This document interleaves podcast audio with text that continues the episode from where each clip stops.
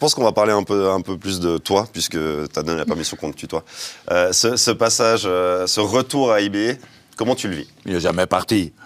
Non, c'est vrai, c'est un peu le oui, non, oui, en fait, oui, j'ai ce sentiment-là, mais pour rejoindre un peu ce que Gabé disait, après Venise, en fait, j'avais besoin de me retrouver dans un endroit où je serais stimulé. Alors, pour l'anecdote, je discutais avec mon agent, on discutait de savoir ce qu'on fait, c'était l'été, et je lui disais, je pense que dans le foot, ce qu'il y a de plus dur, c'est d'aller réussir là où tu as déjà réussi. Et je lui ai dit, mais je pense que c'est ça qu'il me faut. Après le passage à Venise, j'avais besoin de retourner dans un endroit où je me sens bien, où je me sens à la maison, et où, qu'on le veuille ou non, avant la blessure, il y avait déjà des choses qui s'étaient passées, donc forcément l'attente allait être là. Et quand je suis revenu, j'ai senti justement cet engouement, même quand, les premières semaines, quand je croisais des supporters, etc. Ils me voyaient, ils me demandaient si j'allais rester, et que je dis oui, je suis rentré. Et il y avait cet engouement-là. Et justement, je me suis dit, moi, je voulais répondre en fait à cet engouement-là en travaillant et en étant performant sur le terrain. Et moi, j'avais besoin de me mettre dans cette situation-là pour sortir de ma zone de confort et pour ne pas rester sur mes acquis avant la blessure. Et je voulais montrer que j'étais capable de progresser encore après une blessure comme celle que j'ai eue. Après ce voyage-là, c'était important de retrouver. Tu retrouves la maison, tes meubles, tes potes et tout ça. Et je pense qu'il n'y a rien de plus motivant et plus facile à se remettre dans le coup. Hein. Oui, l'environnement aide, c'est sûr, l'environnement aide. Mais moi, c'était justement... La vision que j'avais, c'était ça, c'est de me dire... Retourner à la maison dans un endroit où tu as déjà... Mais pas la peur d'être lassé non plus. Enfin, je veux dire, c'est quelque chose où tu avais presque fini une histoire. Enfin, il est attaché au club. Partir en cours de saison, mais je veux dire, tu avais déjà tellement fait pour YB. Le fait de revenir ici, il n'y a pas une lassitude Non, parce que je ne suis pas quelqu'un qui me repose sur mes acquis. Justement, je cherche toujours à sortir de ma zone de confort, à essayer de me dire, il faut que chaque année, je trouve un axe de progression que peut-être que je n'ai pas eu l'année précédente pour toujours chercher à être meilleur et toujours à progresser. Une nouvelle motivation. Voilà, une nouvelle motivation. Et j'avais besoin de me dire que... En fait, je voulais pas écrire la suite de ce que j'avais fait avant ma blessure, mais je voulais écrire autre chose, en fait. Et c'était vraiment ce qui me motivait. En fait, c'est comme si je venais d'arriver de Servette. C'est vraiment cette motivation que j'ai trouvée. Je me suis dit, je prends ça comme si... Mon transfert, je me revois à 24 ans quand je suis arrivé. Et je me dis, voilà, je viens d'arriver au club. Il y a un championnat, une histoire à aller écrire. Et je veux écrire une nouvelle histoire et montrer que...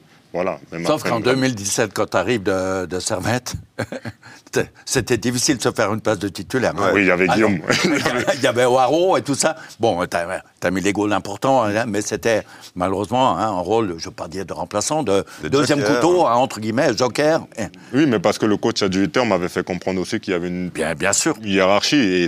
Mais ça a duré qu'une année. Après, voilà, et c'est vrai que la hiérarchie, en fait, la hiérarchie, je ne l'avais pas encore saisie parce que normalement, quand tu es joueur, tu te dis, quand tu marques, quand tu es performant. Et puis, toi, à la pause, je crois, j'étais co-meilleur buteur de Super League avec Simon Erap. Et puis après, tu te dis, il y a une hiérarchie, il y a Guillaume qui est là, il a déjà beaucoup fait pour le club, etc. Tout ça, il faut respecter tout ça aussi. Et donc, pour moi, c'était clair. Donc, je savais que Guillaume était numéro 1, moi, j'étais numéro 2. Il fallait attendre la chance. Il fallait numéro 1. Voilà, il fallait attendre la chance, mais tout en restant motivé, en lui faisant comprendre que, numéro 1, continue à être performant parce que moi, j'arrive. C'est tout à ton honneur d'avoir attendu et puis d'avoir ensuite su saisir ta chance. Puis comme tu dis, après, sortir de ta zone de confort, c'est aussi quelque chose qui t'a amené à partir en Italie. En Italie aussi, oui, justement. Cette expérience-là, elle n'était pas facile, j'imagine. Elle n'était pas facile parce qu'en partant, en fait, tu pars avec un discours qui est plutôt positif. C'est-à-dire qu'il y a un coach qui te veut, qui veut t'utiliser, qui te dit tout ce que tu as besoin d'entendre au téléphone. Et puis tu arrives dans les premiers jours, il est très content parce qu'il voit les qualités qu'il a vues en fait, à l'entraînement. Et puis après, il y a, je pense aussi, l'enchaînement de mauvais résultats qui fait qu'il se retrouve sous pression. Et puis, il préfère s'appuyer sur les joueurs qui l'ont fait monter plutôt que sur les joueurs qu'il a ramenés pour l'aider. Parce qu'il y avait mon cas, mais il y avait le cas de Nani aussi qui était là. Je comprends, je l'ai vu s'entraîner. Je me dis, mais attends, à 34 ans, comment ça se fait qu'il ne joue pas ? Et il le traitait comme si c'était un joueur de 20 ans. Donc, et puis... à cause de notre situation respective, en fait, Nani et moi, on est devenus très, très proches, on se parlait beaucoup, donc voilà. Mais je pense que le problème pour Jean-Pierre à Venise, c'est qu'il n'est pas arrivé dans les meilleures conditions. Et puis, je suis pas arrivé dans les meilleures physiques. Hein. Il sortait quand même d'une blessure grave. Hein. Ouais, je crois qu'une rupture de tendon d'Achille, ce n'est pas une opération des amygdales. Hein. Ouais. Donc, c'est vrai que ça n'a pas été évident. Hein. Bon exemple. Ouais. Je ne sais pas où tu allais, mais c'était un bon exemple. Il y a des regrets de ce départ à Venise, Jean-Pierre, maintenant parce que... Non, pas du tout, parce que je suis quelqu'un, j'essaie toujours de tirer le positif, en fait, et comme Gabelle disait, en fait, de cette expérience, je me suis dit que, voilà, j'ai vu ce que c'était que d'être dans une top league, j'ai vu comment ça se passait, même si je pense que Venise, ce n'est pas le cas de toutes les équipes en Italie, et c'est pas comme ça que ça fonctionne partout, mais de me dire que je suis sorti de cette zone de confort parce que j'avais besoin de me concentrer sur mon retour, sur ma blessure, sur le fait de retravailler, de revenir physiquement.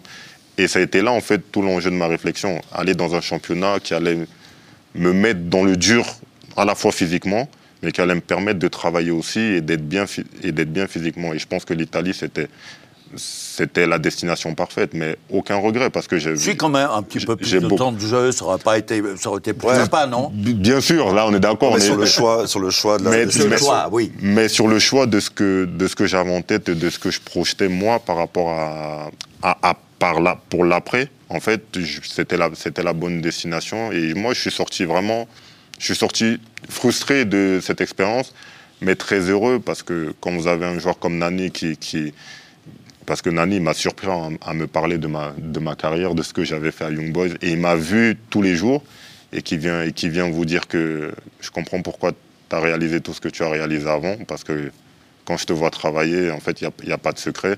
Et qui, en quelque sorte, vous valide. Ben, je suis reparti de l'Italie avec bien plus que ce que je t'allais chercher. Ouais, t'as plus besoin de prendre le Vaporetto pour aller à l'entraînement maintenant. C'est ça. C'est ça. Maintenant, je peux aller en voiture tranquillement. Hey, j'ai une autre question à te poser. Ça concerne cette expérience à la Coupe du Monde. Alors voilà, t'as pas joué, mais être là-bas... Il a fait les photos d'équipe, hein. Du monde. Ça, c'est important. Bah, tu fais partie du cadre. C'est énorme. Voilà, il y a peu de joueurs de Super League qui ont participé à cette Coupe du Monde. C'était comment ? Raconte-nous un petit peu. Bah, franchement, la Coupe du Monde, c'était génial. Et quand je disais à ma famille, si on m'avait dit à 10 ans, quand j'ai commencé le foot, que j'allais faire une Coupe du Monde plus tard, je vais essayer.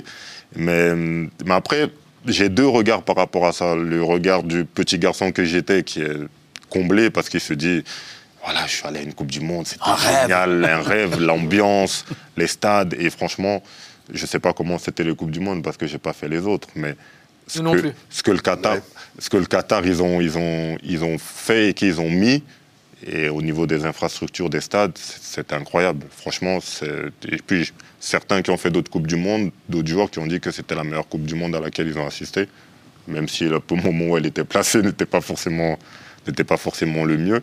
Mais pour moi, oui, le petit garçon que j'étais était comblé. Maintenant, le joueur que je suis, à ce moment-là, la manière dont j'ai travaillé pour revenir avec les performances que j'avais faites, bien sûr que j'en repars frustré parce que... Surtout qu'il y avait la Suisse dans le groupe. Hein. Surtout qu'il y avait la Suisse et que c'était un match important. Et d'ailleurs, beaucoup de Suisses ne voulaient pas que je joue. C'est la preuve qu'on te craint. Beaucoup de Suisses ne voulaient pas que je joue. Donc je recevais beaucoup de messages. Mais il y a eu quelques problèmes hein, après la défaite contre la Suisse. Il y a le gardien comme c'est Onana. Onana. Qui était renvoyé au pays, hein, je crois, tout simplement. En fait, il est parti après le match de la Serbie, ouais, 2 jours. Avant la Suisse. Non, mais c'était la défaite de la Suisse qui a un petit peu mis la pagaille dans le vestiaire. Oui, ouais. Mais parce qu'Onana, en fait, quand vous discutez avec lui, c'est quelqu'un qui est très exigeant. Il vous parle vraiment de foot. Et quand j'ai 2-3 discussions avec lui où vous parlez de foot, de progression. Et puis, voilà, on sentait simplement qu'il n'était pas en adéquation avec forcément les décisions, avec forcément ce qui était fait. Et je pense que sa décision était prise peut-être bien avant la Coupe du Monde, d'arrêter après la Coupe du Monde. Je rappelle que le grand chef Eto'o, hein, qui était un immense joueur, on est bien d'accord, il a dit « on peut être champion du monde ». Donc lui, il est parti en disant « j'ai les guerriers ». Mais oui, bon... Ouais, mais pour être champion du monde, il faut... non, mais c'était le message d'Eto'o, hein, il a dit... Il faut plus que ça, il faut plus que ce qu'on a... Oui, ça, on a compris. Sur le terrain et en dehors du terrain. Oui, bien sûr. Bon, puis la suite pour Jean-Pierre Nsame, c'est quoi alors? Parce qu'on a fait voilà, le passage à Venise, YB, quand t'es arrivé de Servette. Real Madrid. Non, la suite, c'est de continuer. Aujourd'hui, moi, j'ai pour objectif d'aider le club à retrouver sa place. Et puis, j'espère qu'on va pouvoir le faire très vite. Il y a Champions aussi, League, hein? Il y a aussi la Coupe et l'Europe aussi. Et après, j'ai envie de te dire, je te passe le numéro de mon agent, tu vois, avec lui. Parce que là, après, pour aucun club. Là, après, pour ce... Non, si tu veux discuter pour le savoir ce qu'il projette. Non, mais il y a peut-être une magnifique offre. Je crois qu'eBay sont très ouverts. Hein. S'il y a une offre super intéressante pour le joueur et pour le club, l'affaire se fera. Donc, c'est tout le... T'as des infos, toi. Non, mais il faut que tout le monde trouve son compte, oui, comme l'on dit. Voilà. Ben, il faut espérer pour Jean-Pierre. Bon, il faut que ton club et toi-même vous réveillez puis mettez un... Bah, en tout cas, enfin, le championnat... le club, c'est que... Enfin, par le passé, je me suis toujours tourné vers le club parce que, comme tu l'as dit au début, ils savent l'histoire que j'ai avec le club, cette histoire spéciale aussi que j'ai avec eux, parce que j'ai grandi aussi dans ce club-là.